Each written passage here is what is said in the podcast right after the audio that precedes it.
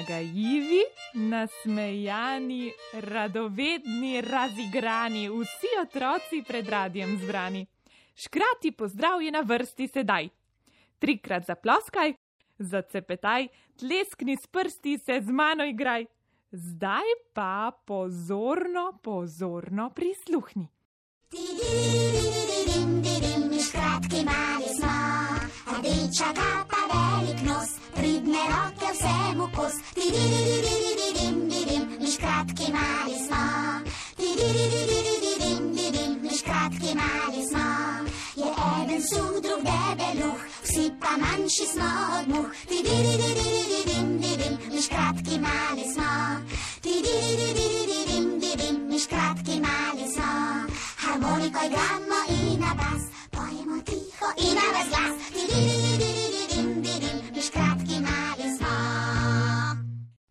Jutro, dragi otroci! Palček kajček pred mikrofonom. Danes je na vrsti poseben pozdrav. Pozdravljam vse šolarje, ki se v tem času učijo doma. Pozdravljam tiste, ki se zelo trudijo, in tiste, ki se trudijo malo manj. Pozdravljam tiste, ki jim je učenje všeč, in tiste, ki ne ljubijo učbenikov in zvezkov. Prav vsi ste edinstveni in neverjetni. Dobrodošli v našem kotičku. Ste pripravljeni na raziskovanje sveta, ki nas obdaja? Pripravite prstke, napnite ušesa in odprite oči. Še zadnjič bomo odprli vrata začaranega, maloprašnega kraljestva.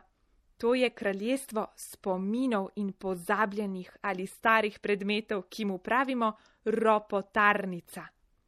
Zdaj pa prisluhnite, kaj se mi je nekega dne pripetilo.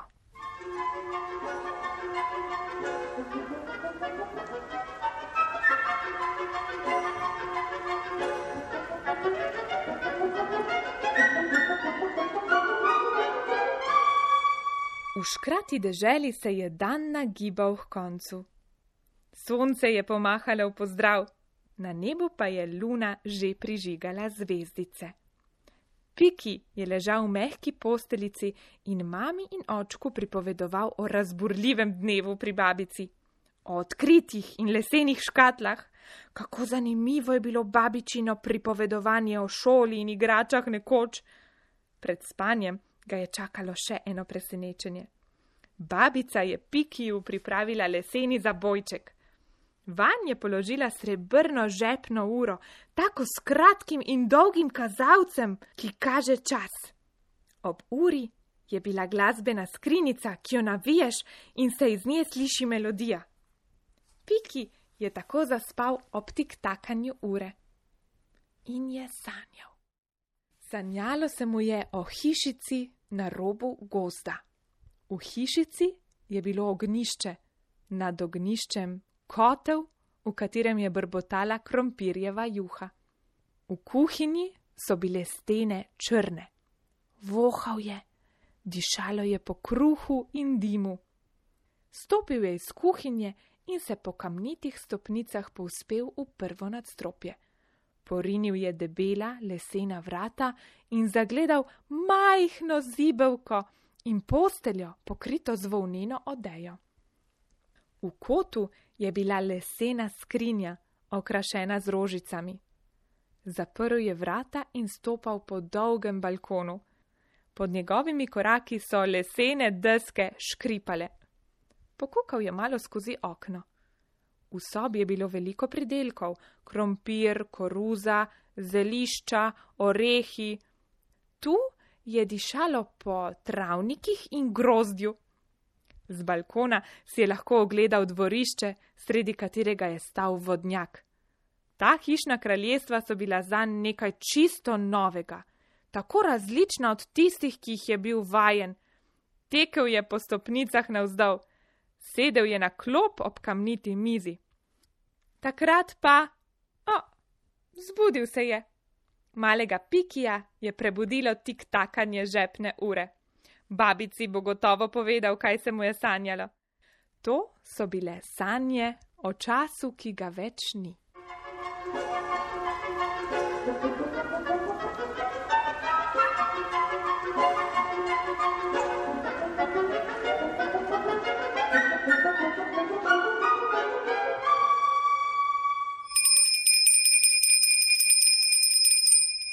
Ali ste pazljivo poslušali zgodbico?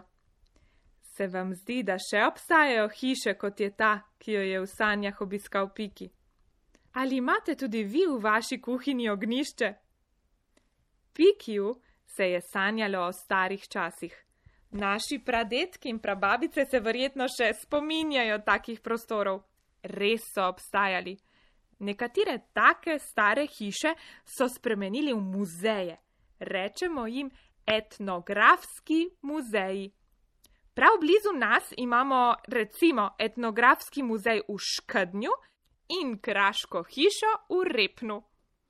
Morda se tja odpravite na izlet v toplih poletnih dneh in sami preverite, kako so živeli nekoč. V nadaljevanju pa boste lahko slišali, kateri in kakšni so bili hišni prostori nekoč.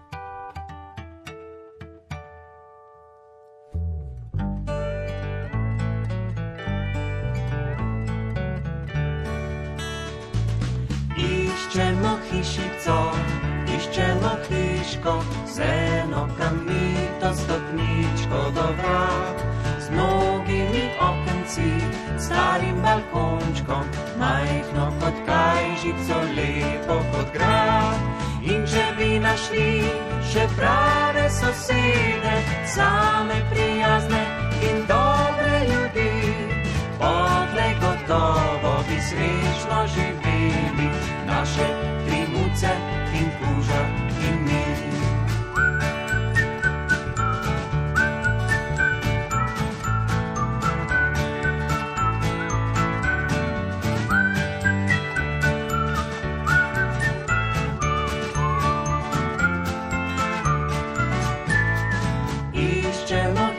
v čudežnem kraju, kjer se godijo le lepe reči, kjer na podstrešju se skrivajo zgodbe, vrtu za hišo pa sadje zori.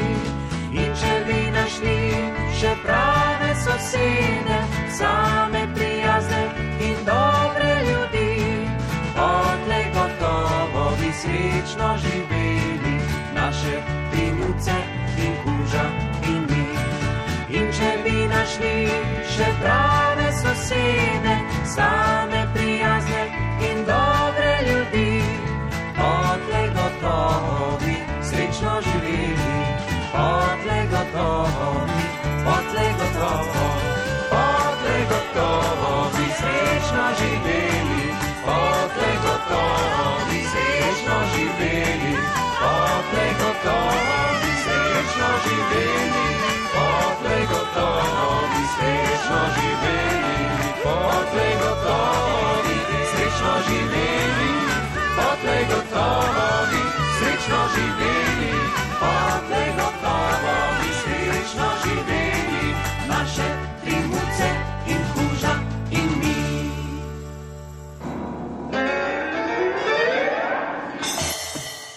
Tudi danes nas je časovni stroj popeljal v preteklost. Ogledali si bomo staro hišo, o kateri je sanjal mali piki. Skoraj vsaka stara hiša je imela dvorišče. Dvorišču so rekli borjač. Na vsakem dvorišču je bil tudi kamnit vodnjak. Vodnjaku so rekli štirna. Ali veste, zakaj je imela skoraj vsaka hiša vodnjak? Nekoč so samo iz vodnjaka dobivali vodo. Danes nam voda v hišo priteče iz pipe, nekoč pa so vodo z vrčem zajemali iz vodnjaka. Si mislite, danes se lahko kar hitro odžejamo, odpremo pipo in si natočimo vode. Nekoč pa so morali vodo komaj zajemati iz vodnjaka. Najbolj pomemben prostor v hiši pa je bila kuhinja. Nekoč so ji rekli kar hiša. Nekateri kuhinji rečejo tudi črna kuhinja. Zakaj črna? Se še spomnite, da nam je Piki govoril o ognišču? Tako, sredi kuhinje je bilo ognišče. V ognišču je neprestano gorel ogen. Saje pa so črno obarvale kuhinske stene.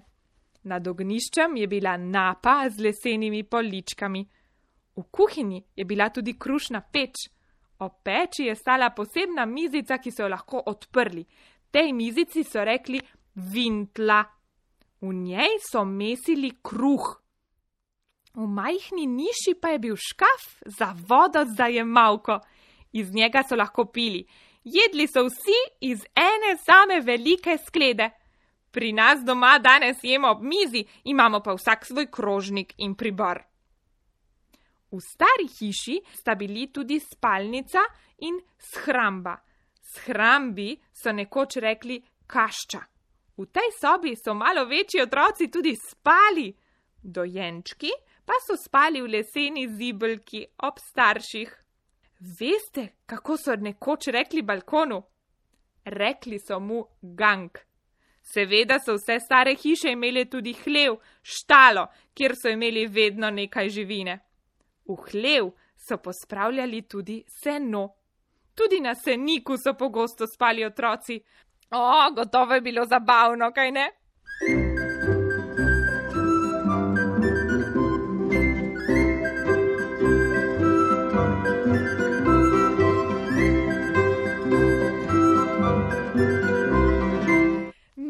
Zdaj pa pomislite na vaše domove. Kateri prostor imate doma, ki ga tu nisem omenil? No, pomislite, katerega prostora nisem omenil. Seveda, hitri ste in brihtni, kopalnice oziroma stranišča nisem omenil. Kraljestva mehurčkov nekoč v hiši ni bilo. Ne, v taki zelo stari hiši ga ni bilo stranišče je bilo odmaknjeno, zunaj. Si mislite, kako je zeblo po zimi? Brihtne škratje glave bodo sedaj razmišljale, ali so otroci nekoč imeli v šoli pisane peresnice ali moderne nahrbnike. Ne, imeli so lesene peresnice, knjige in zvezki pa so bili privezani s trakom, nosili so jih kar v rokah. Ali so se otroci nekoč igrali? Seveda, igra je za otroke in male škratke najbolj pomembna dejavnost. Ali so otrokom igrače kupovali? Ne. V glavnem so si nekoč kar sami izdelali igrače z materialom, ki so ga imeli doma.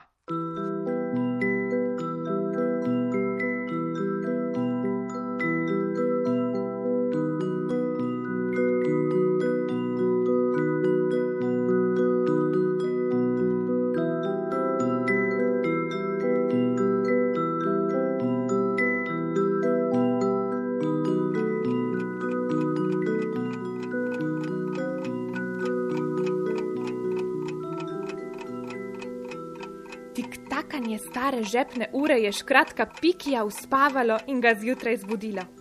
Kaj pa glasbena skrinica? Škratek jo je navil.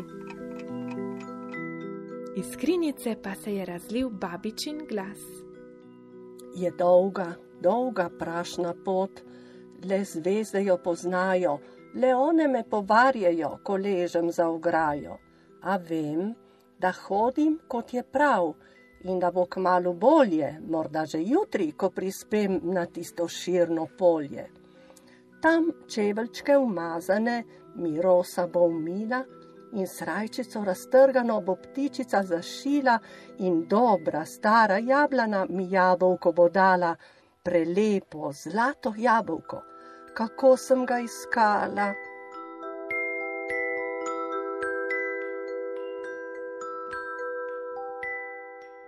Tako, dragi otroci, ostanite radovedni in tudi sami poiščite kak pozabljen zaklad doma, pri babicah in detkih, na podstrešjih in ropotarnicah.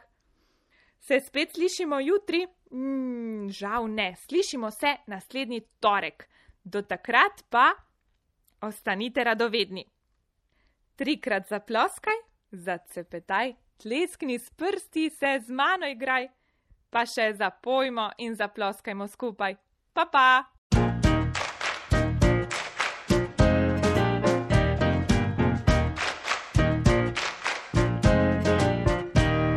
Enkrat, enkrat, enkrat je bil en majhen škrat, enkrat, enkrat, enkrat je bil en škrat.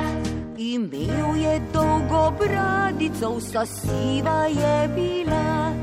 Na hrbtu je nosil krašnico, v njej polno zlata. Enkrat, enkrat, enkrat je bil en majhen škrat, enkrat, enkrat, enkrat je bil en škrat, enkrat, enkrat, enkrat je bil en majhen škrat, enkrat, enkrat, enkrat je bil en škrat. Pomagal rad je vsem ljudem, ki dobri so bili. Hudobne še preziral je, za njih ni imel oči. Enkrat, enkrat, enkrat je bil en majhen škrat, enkrat, enkrat, enkrat je bil en škrat, enkrat, enkrat, enkrat je bil en majhen škrat, enkrat, enkrat, enkrat je bil en škrat. Ti praviš, da ga ni bilo dokazov rešeni. V pravljici pa živel bo, zato zapojmo vsi. Enkrat, enkrat, enkrat je bil en majhenškrat, enkrat, enkrat, enkrat je bil enškrat, enkrat, enkrat, enkrat je bil enškrat.